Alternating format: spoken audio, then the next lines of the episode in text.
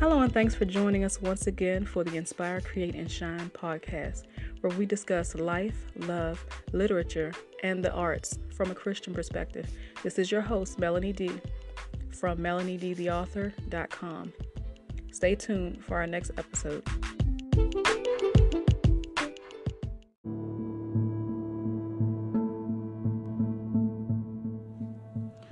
So, there's a chapter in my book, chapter number four to be exact, um, called Jesus the Blueprint. And um, the book, of course, my book title is Love Check How Do You Measure Up? When I think about love, um, I think about God. Um, the Bible says that God is love, and um, the Bible also makes it clear that Jesus and God are one and the same. So, um, when we're discussing um, the proper ways to love. Of course, 1 Corinthians 13 is the chapter that defines love and what it looks like and all of its characteristics and how we're supposed to uh, behave, um, how we exemplify love. When we see those qualities and those actions, we know that that person is loving or that we're loving somebody else. Um, so 1 Corinthians 13, verses 4 through 7, I believe, um, give you the blueprint of what love looks like. But then, since we know that God is love, that's another way that we can define love and know who and what love looks like. If somebody is exemplifying the qualities of Jesus Christ, um, which is hard, you know, He's the um, example of perfection. And of course, we're striving to be like Him, but we are not like Him completely. And we are definitely, definitely not perfect because we are human beings.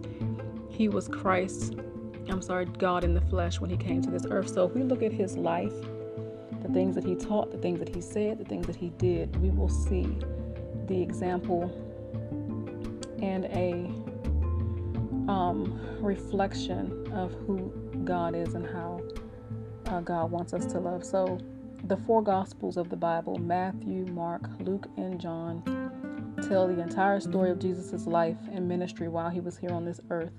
Um, so I'm I'm going to read you a little bit from my book, and um, it will help you to understand as well as myself, because I always, you know, I always go back to the Gospels for a refresher course on who Jesus is, um, a refresher course on um, the love of God, um, as well as 1 Corinthians 13 to make sure that I'm, you know, uh, mirroring Him. And uh, so it's it's a it's a perpetual process. You'll you'll probably never attain it fully, but um, again, it's something to um, try to measure up to or to strive for. Nevertheless, all right.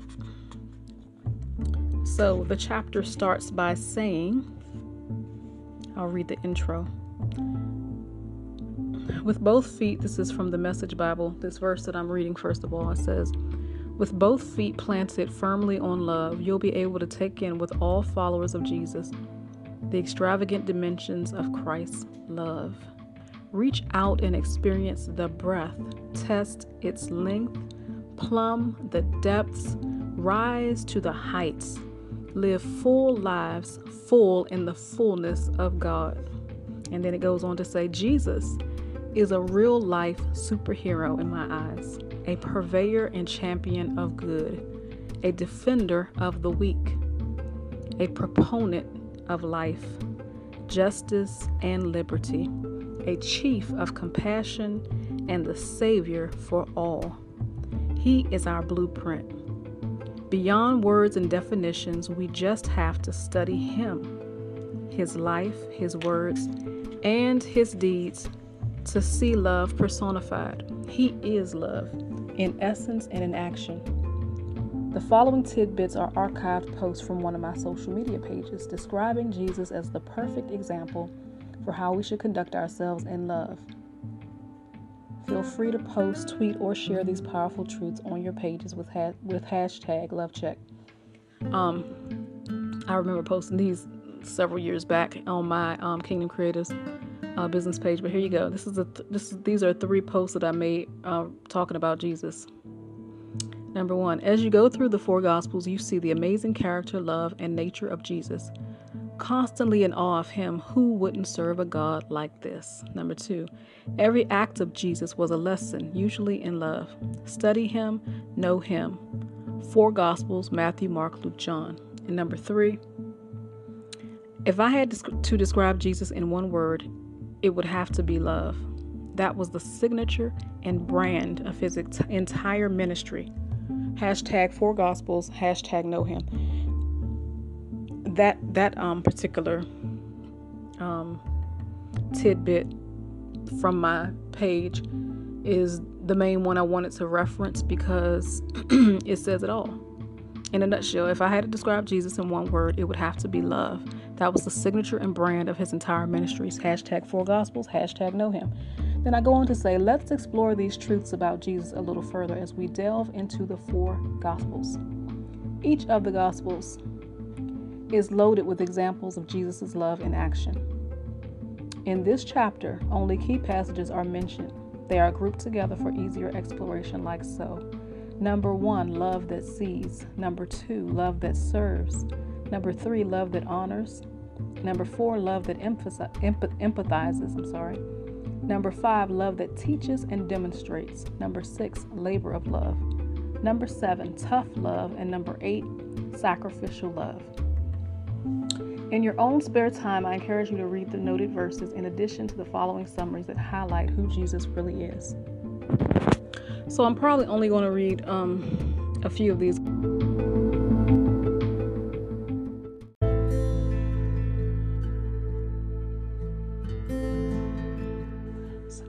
So let's start with number one love that sees.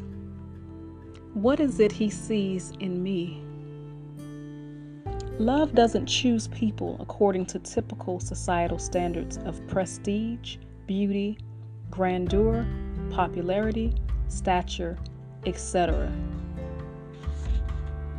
He often chooses the unlikely, the ordinary, the unknown, the overlooked, the outcast, and the marginalized in society. He looks beyond the surface and looks directly into the heart. He recognizes all their God given potential because He put it there. Those whom man would deem as unworthy or unfit to be the conduit and bloodline through which their son, a king, would be born. God chose as Jesus' ancestral predecessors Rahab the prostitute, as well as King David and wise King Solomon, both of whom were notoriously known for their failings with women. Jesus' own mother was an obscure young woman, born in an obscure town. The first disciples Jesus chose to help expand his ministry were ordinary people with flaws. For example, Peter was a hot tempered fisherman, and Matthew was a tax collector, unwelcome amongst his people. Jesus fellowshipped and spent time with the Matthews of the Bible, those who were considered outcasts or sinners, to show that they too were worthy of his love. It doesn't matter if you're standing alone or in the midst of a crowd, love sees you right where you are. Case in point, the woman who suffered with an issue of blood for 12 years. On the way to heal someone else, Jesus stops and heals this woman because she had pressed her way through to reach him in the midst of a crowd. This was a woman whose society had overlooked and labeled unclean. It was her faith that got his attention, but love saw her right in the midst of her affliction when others couldn't or wouldn't see. Oh, how he loves you.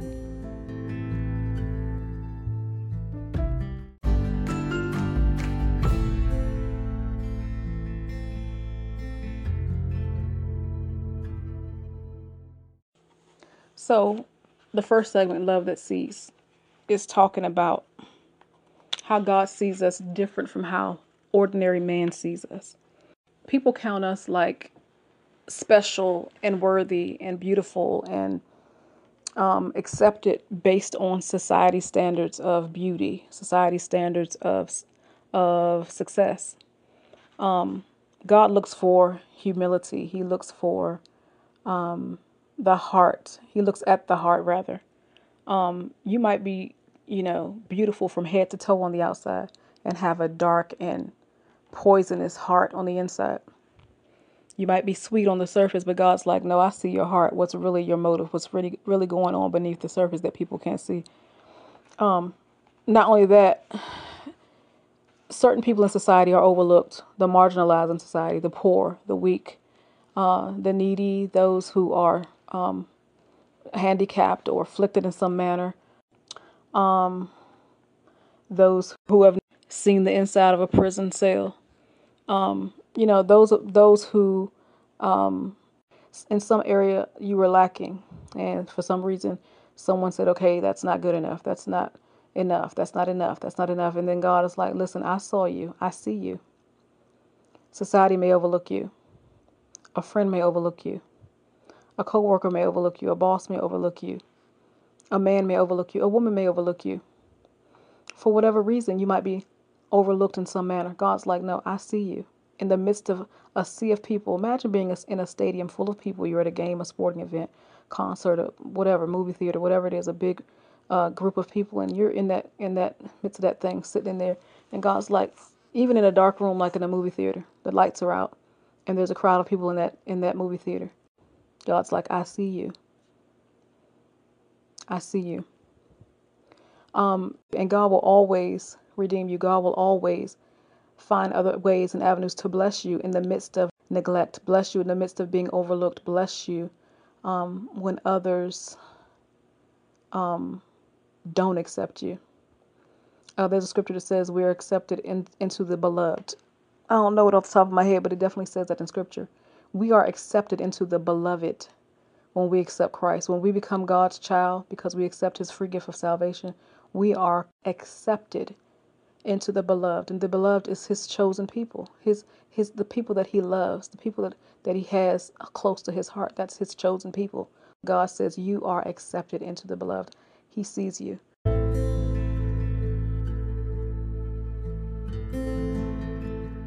Second segment Love that serves. Why is he serving me when I should be serving him? Philippians 2 6 through 9 describes Jesus perfectly as the epitome of humility, a perfect image of what it means to truly have a servant's heart.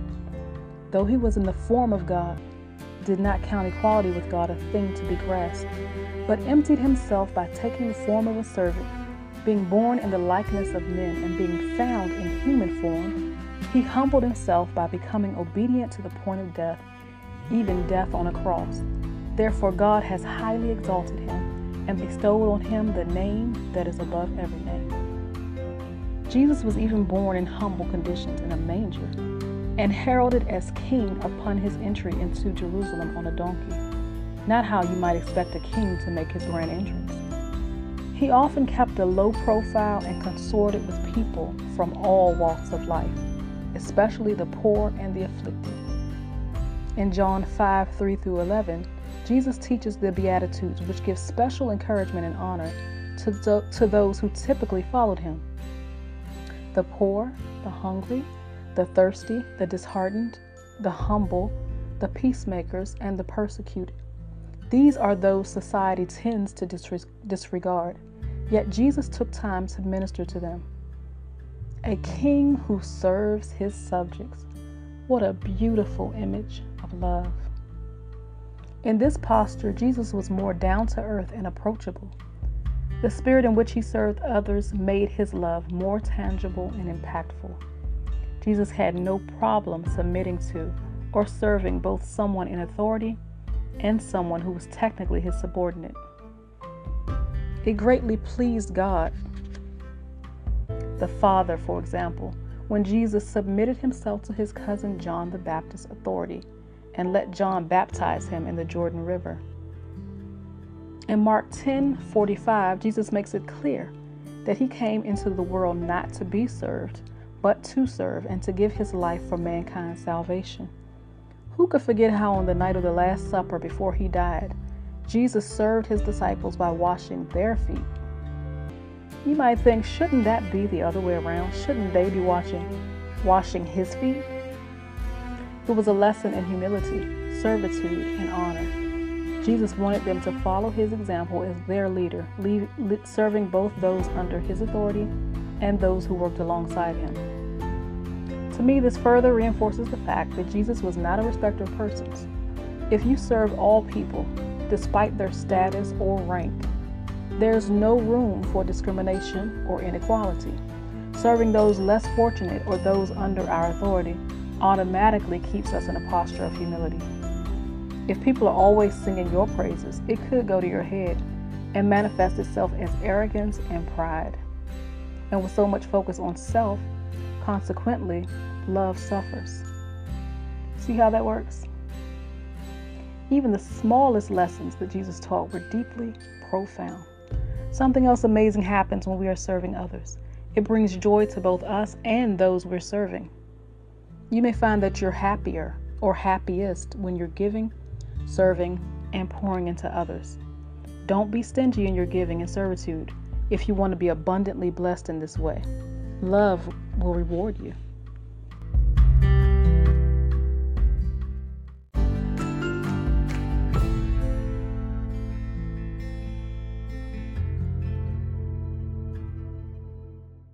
The second segment, like I said, was love that serves.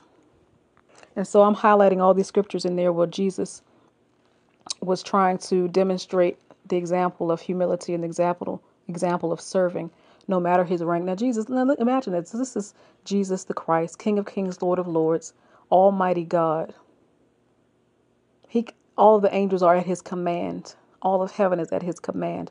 He created the heavens and the earth and everything in it. All of us are subject to him. And there he is washing the feet of his disciples. Now, how much how much lower can you bow than that? You know, they walked around in those Bible days in sandals. And the dirt from the ground would often, this was before we had paved streets like we have now. And so their feet often got dusty and dirty along, you know, throughout their travels from day to day. And so here he is, he brings them into this intimate setting at the Last Supper and they have fellowship and dinner with, with him as he's talking and teaching them. And they're sharing and breaking bread together. And then he decides, okay, I'm going to wash your feet. And Peter's like, no, no, Jesus, let me wash your feet. I should be washing yours. And Jesus is like, no, if you don't let me wash your feet, you won't be able to, to share in the kingdom with me. And so he's showing them by example that this is how we are to um, serve one another no matter our rank. I don't care if you're CEO of the greatest corporation in the world. I don't care if you're president of the United States. I don't care if you're king of England or queen of England. We should be humble enough to serve. We should never be so high and mighty that we cannot um, come down to the level of any person. That's how you reach people when you come down to their level. Now, you don't have to um, act superior and act like, oh, I'm no, I'm too, I'm too um, good to do that. I can't, I will not stoop down and help them. I won't give money to the poor. I won't see a homeless person on the street and give them my hard earned money. But you don't know that person's story. So many homeless people on the streets got there from, from all kinds of reasons. But we don't know. So before we judge and just think, oh, I'm not giving my hard earned money, they're just gonna go get go use it to get drunk. They're just gonna use it to go get high. You're doing it as unto the Lord. So we're serving Christ when we give to those people. We need to look at it as an as a service to the Lord and not to um to worry about what that person is doing with the money. The minute that money leaves your hands and goes to that person, no matter what they do with it, you've done that thing that God wanted you to do. You showed them love. You showed them love by buying them something to eat. You showed them love by taking them to a shelter. You showed them love by doing some act of kindness to that person. And God sees. He sees. Love that sees. Remember that from our first segment? But now he sees you serving and operating like he does. Listen, in Matthew 25, I want to read a segment of this to go coincide with what I'm talking about now. Okay, I want to start at verse 34. This is showing how God looks at us when we remember those in general um, who are the marginalized of society, um, the forgotten of society, the overlooked of society, and those that um, may not necessarily fit in our little cliques or may not be a part of the the club, so to speak. They're the outliers of society, the outcasts, and those that people often don't um, pay attention to some a lot of times. Okay, anyway, reading is verse 34. Then the king will say to those on his right, Come, you who are blessed by my Father. Inherit the kingdom prepared for you from the foundation of the world. For I was hungry, and you gave me food. I was thirsty, and you gave me drink. I was a stranger, and you welcomed me. I was naked, and you clothed me. I was sick, and you visited me. I was in prison, and you came to me. Then the righteous will answer him, saying, Lord, when did we see you hungry and feed you, or thirsty and give you drink? And when did we see you a stranger and welcome you, or naked and clothe you? And when did we see you sick or in prison and visit you? Verse 40 And the king will answer them, Truly, I say to you, as you did it to one of the least of these, my brothers, you did it to me. And so when we serve other people and we love other people, this is what God is saying to us. You did it to me. You did it for me. So be mindful of that when you're when you're loving someone or when you're not loving somebody. You're doing it to Jesus Christ, your Lord and Savior. Do you want to be guilty of saying that you um, didn't uh, love on him after all that he's done for you? Do you want to be guilty of saying that you did not give God his due or try to give him his due for all the ways that he has blessed you? So that's what God is saying. Love on my people, and thus you show me that you love me. Love that serves.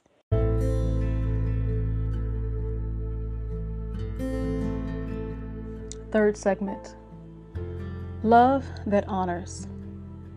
Am I worthy?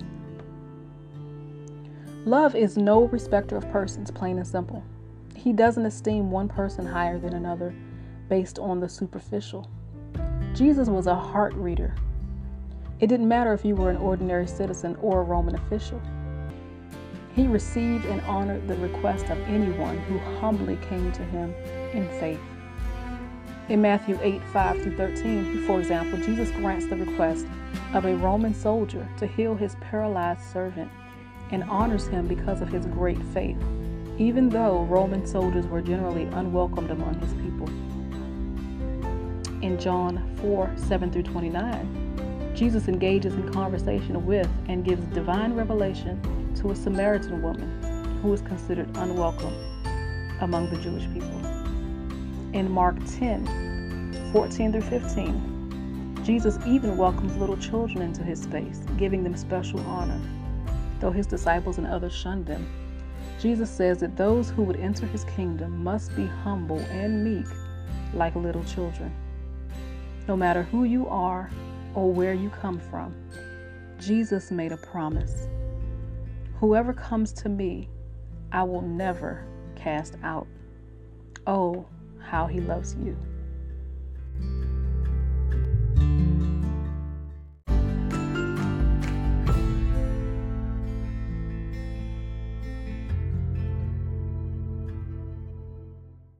Okay, the third segment that I mentioned was love that honors. Again, this is showing how Jesus will honor and accept and welcome uh, those who anyone really who comes to him, who humbly comes to him. Not it doesn't matter uh, who you are, and he's no respecter of persons. Again, we look at in society and in the world, we look at, you know, how important a person are you? Um, who do you know, and who knows you? And what's your status? How high on the totem pole are you? How low on the totem pole are you? That determines whether we welcome you or not. But Jesus is like, listen, there's this Roman soldier who comes to him and asks for him to heal his son or heal his servant. Uh, the Roman soldiers and the and the Hebrew people and Jesus's people, they didn't even fellowship. Um, the Romans were like the enemies of the Hebrew people. They uh, lorded over them, were unfair and brutal to God's people. But God received him, or Jesus received him when he came to him humbly, asking for his help, asking for him to heal his servant. Um, so he healed his people as well as Roman soldiers, as well as high officials. It didn't matter if they came to him humbly asking for his help, he would welcome them, he would give them honor. Honor to children, too. He looked at little children and said, These are the ones that I will honor.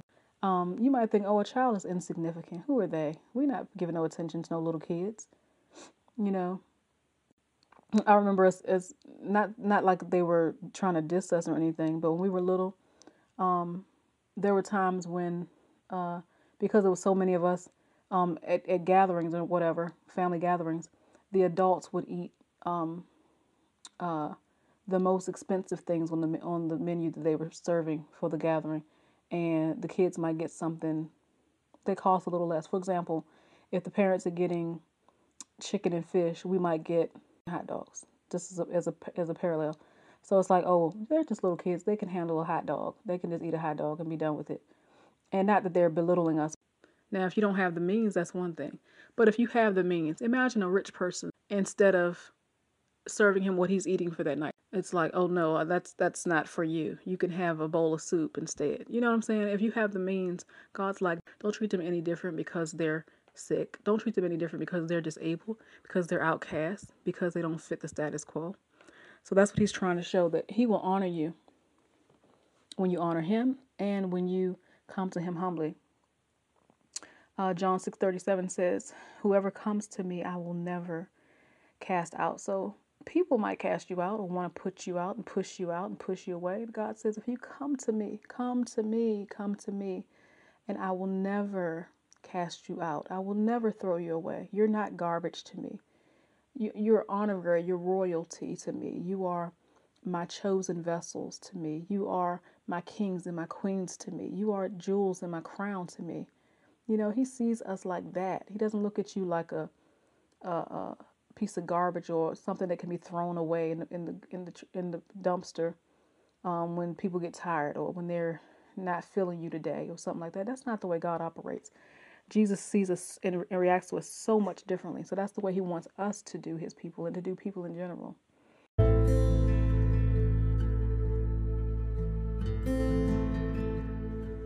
And this is the last segment that I'm going to read to you today.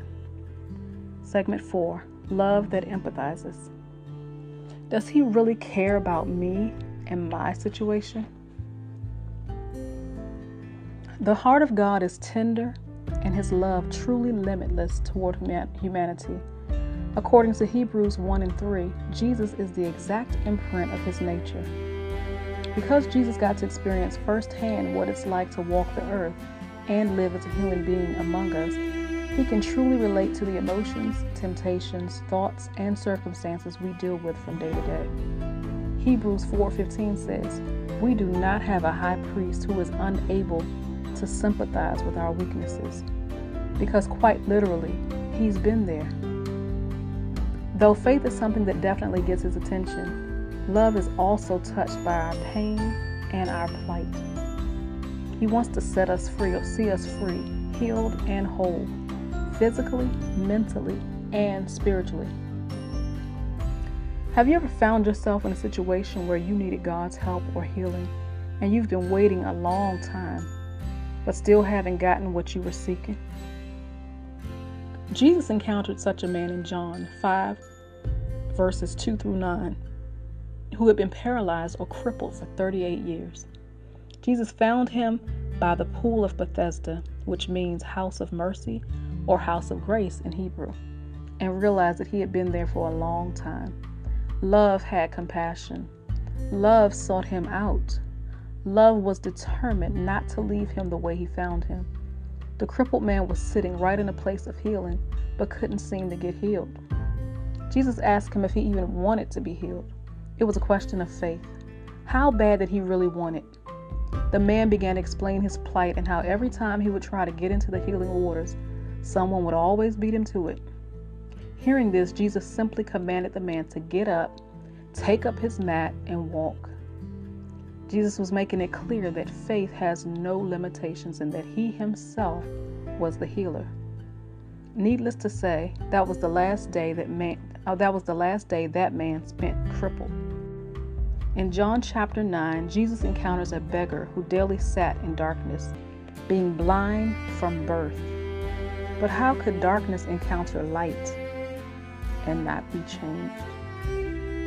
The immediate assumption upon seeing his plight by men was that his blindness was a result of either his or his parents' sins. Jesus knew better. In actuality, the man's blindness was allowed so that his healing would show forth the works of God. The ironic thing is that after Jesus heals the man, Jewish leaders accuse both him and Jesus of being sinners. Jesus for healing him on the Sabbath, and him for supposedly faking his blindness and attributing his sight to Jesus. They consequently threw him out of the temple. The audacity. Could it be that sometimes people prefer to see you broken rather than healed? needy rather than full, bound rather than free, in darkness rather than light. Church hurt was a thing even in the Bible days. But at the moment they spurned him, love embraced him. Not enough can be said about the level of mercy and compassion that Jesus has for his people. In John 8 7 through 11, Jesus defends a woman caught in adultery against her accusers and saves her from being stoned. He sends her away restored with the firm but simple command to sin no more. Love chooses to cover rather than expose, to forgive rather than condemn. In similar fashion, in Luke 7 36 through 50, Jesus defends a fallen woman against those who criticized her for kneeling and weeping at his feet using expensive oil to anoint his feet and drying them with her hair. They couldn't see past her sins and her radical act in the house of a dignitary. Hers was an act of worship, humility, and love, and Jesus honored her for it. The shortest verse in the Bible highlights Jesus' love for his friends, just prior to him performing one of the greatest miracles recorded in Bible history. John 11:35 is only two words.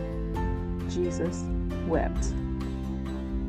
He was moved to tears at the news of his friend Lazarus' death and upon witnessing the sorrow of Lazarus' sisters. John 11:38 through 44 describes the awesome moments when Jesus raised Lazarus from the dead. In any dead or seemingly impossible situation, it's important to remember that love is the resurrection and the life. Oh, how he loves you.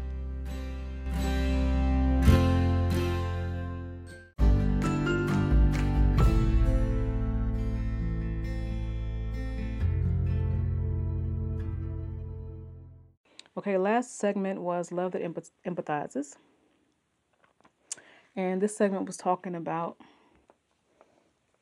how Jesus will see us in in the trials and tribulations of our lives. And God has mercy where people have ju- have judgment. Where people sit there and judge you God will give you mercy and grace. Um, where people think you're not worthy God will say yes you are. I'll heal you anyway. Um, maybe you're someone who went to jail and you committed a bad crime and you really were guilty of the crime. Where people want to not accept you not welcome you when you have that kind of past Jesus is like no I'm going to give you a break I'm going to give you an opportunity. I'm going to help you. I'm going to welcome you. I'm going to love you beyond it. I'm going to love you through it. There's this blind man in that in in the Bible that's mentioned in John chapter 9 who was who was blind from birth and immediately, you know, he was always um he was a blind man. He's also a beggar. So he would sit in the temple and he'd be sitting there begging for money. I don't know if it was because of his blindness that caused him to have a hard time getting um, his provisions met. I don't know the story behind that, but for whatever reason, he was at the temple begging. I guess he felt like that was a place where God's people would would have mercy on him and would empathize with him and would be willing to give him something. But he heard that Jesus was coming through, and so he started crying out to Jesus, "Jesus, heal me! I want my sight." And people always automatically judged him because he was blind from birth, and they assumed, "Oh, his parents must have sinned. How else did he come? How else did he come up blind? What kind of uh, person is born blind unless their parents sinned or they committed a sin. And so Jesus is like, nah, it's not that. That's not the reason. People are quick to judge you based on your circumstances, based on how they find you, based on what it looks like. They haven't gotten to the heart of the problem. They just assume that this it's this and they assume that it's that. And we've all been guilty of that. We'll we'll see somebody, something happening to somebody. We'll, you know, paint this picture in our mind like this is what happened and and that's why that's happening to them. This reminds me of Job, the story of Job, the same situation. He found himself losing all these things in his life. People his family dying, losing his money, his his properties and all the things that he owned, his animals, his wealth. And his friends immediately started judging him. So we're quick to judge. Jesus is like, no, this blind man in the Bible, he wasn't a sinner. His parents hadn't sinned, but God allowed it so that he would show forth the the power of God and the glory of God when he would be healed one day. So Jesus grants him his request. He heals him. And because Jesus happened just so happened to do this on the Sabbath day, so there we with traditional stuff, instead of um, you know, instead of being empathetic and compassionate at all times. We're so busy worrying about protocol. We're so busy worrying about what time it is. We're so busy worrying about the things that are not important. And Jesus is like, no, this man, he called out to me. So I'm going to help him right now. I'm going to help him right now while I have while I'm passing by. Right while he's in my presence and he's asking for my help, I'm going to help him now. And so he gave him his sight. And unfortunately, it was on the Sabbath day, a day that they say we're supposed to rest, and it's against the law to work on the Sabbath day. To them, they saw that as him working, and so they throw him as well as the blind man out of the temple. Now, think about this Jesus is, again, this is his temple. King of Kings, Lord of Lords, this is God's temple. They are not even recognizing that Jesus is God in the flesh. This is technically his temple. They have the nerve to try to throw him out and throw out the man he just healed because he sought to give this man a miracle at an unfortunate or inconvenient to them time. Isn't that something how people see things? Isn't it something how we we rather trivialize something so beautiful and so simple and so um, so miraculous? So yeah, this this is how Jesus empathizes with us. No matter the protocols, no matter uh, people's opinions, no matter your circumstances, He's like, if you're in need, if you're hurting, if you're sick, if you're afflicted, and you're seeking my help, no matter how long it's been, if Jesus is passing through and you're reaching out to Him for His help, He's gonna He's gonna come to you. He's gonna listen to you. He's going to meet that need. And so it just shows the contrast. Uh, like I'm trying to paint this picture in your mind and get you to see the contrast of Jesus to man. And so when the Bible basically um, commissions us all as Christians who are truly calling ourselves followers of Christ and believers of Christ and saved, Holy Ghost filled believers of Christ, we're supposed to be doing what he did. And I don't just mean the loving part, because I talk about love all the time, but all the things he did, we're supposed to be trying to do what he did.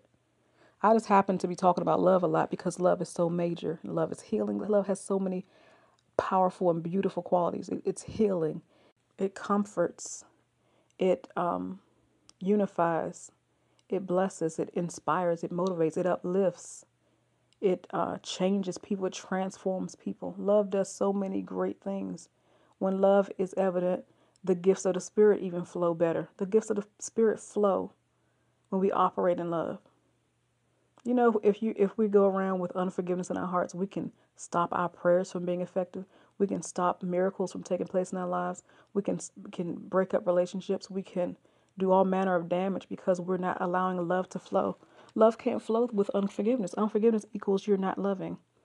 Like you can forgive and it's hard. I'm not saying it's easy. Forgiveness is a deliberate act. You know, choosing to say, I forgive you. Even if right then and there you can't, you feel some kind of way, but continually saying, I forgive you internally, and, and then taking the steps to act it out.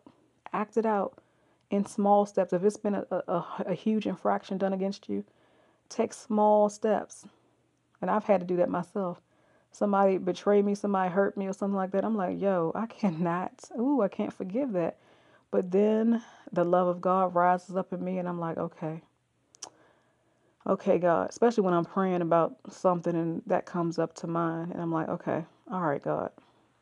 So in my heart and out loud, I'll say, I forgive them. And then it's like, okay, I'm going to consciously take steps and do things to show that person love, even though they hurt me, to show that person support or whatever it is, to pray for them. Um, you know, to just be there if they need me, even if it's not, it doesn't always feel good to do that. But I try to do it anyway. And so I'm not there yet. I haven't fully arrived there. But I, like I say, I, all the stuff that I be talking about, I be striving to do this. It's something I'm striving to do. It's not like, oh, I got it in the bag and it's so easy to me now. No, there are hard moments. But if you keep doing it, you keep practicing, it, it becomes a little easier over time. And so I'm thankful for that. And then you just feel better. It's like you there's a weight that starts lifting off you as you start to because forgiveness and stuff like that, if you allow it to fester and, and grow inside, it becomes like a weight. So you got to drop the weight of it by forgiving. And it's a gradual process, as I said. But Jesus is awesome. I just want to remind you that at the name of Jesus, every knee shall bow, every tongue shall confess one day that Jesus Christ is the Lord. And so I'm, I'm talking about him today because First of all, I want y'all to know who he is. His nature is beautiful. His nature is love. He's the epitome, the essence, and love itself. And so, if we're going to reflect love, we got to reflect him. Again, read the four Gospels Matthew, Mark, Luke, and John to understand and to know who he is. And then walk and talk like him. Do what he did, say what he did, be like he was. And I'm trying it to do it myself, y'all. I got to do more. Got to get better at doing it. But um yeah, he's he's our example. He's our blueprint. The first four segments of that chapter is what I highlighted. And again, those were love that sees, love that serves, uh, love that honors, and love that empathizes. Love is paramount. Love is a command. Love is what's up. If you'd like to be featured on this podcast, please hit me up at Melanie D, the author, at yahoo.com. That's Melanie D, the letter D, the author, at yahoo.com, or on my website at www.melaniedtheauthor.com. Thank you so much for listening. Have a beautiful and blessed day.